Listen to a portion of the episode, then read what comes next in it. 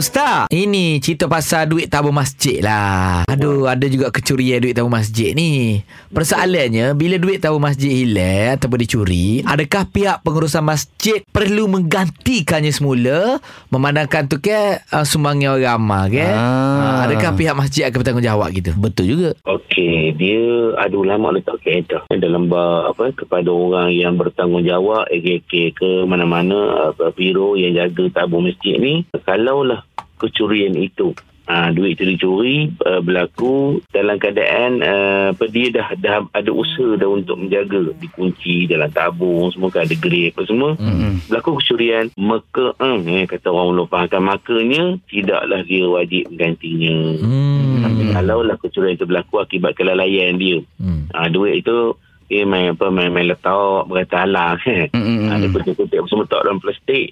Dia ambil letak dekat apa dekat mimbar.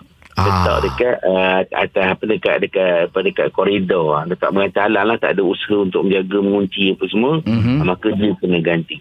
Ah, Okey. Pasal ini dalam kitab Rebun Muhtaj dia kata apa? Kullu malin talifa fi yadi aminin min ghairi ta'addin la dhamana alaik. Setiap harta yang rosak, yang musnah, yang hilang di tangan pemegang amanah dengan tanpa kecuaian, maka dia tidak perlu menggantinya. Oh, tak okey. cuai, dia tak ganti. Baik, Eh, baik. Kalau, dia, kalau dia tidak cuai, tak perlu ganti. Kalau dia cuai, kena ganti. Ha, itu kaedah. Kalau dia dah gari, dah solek, lima enam solek hilang juga, hmm. ah, tak boleh buat apa lah Ustaz. Yalah, yalah, yalah. Ya.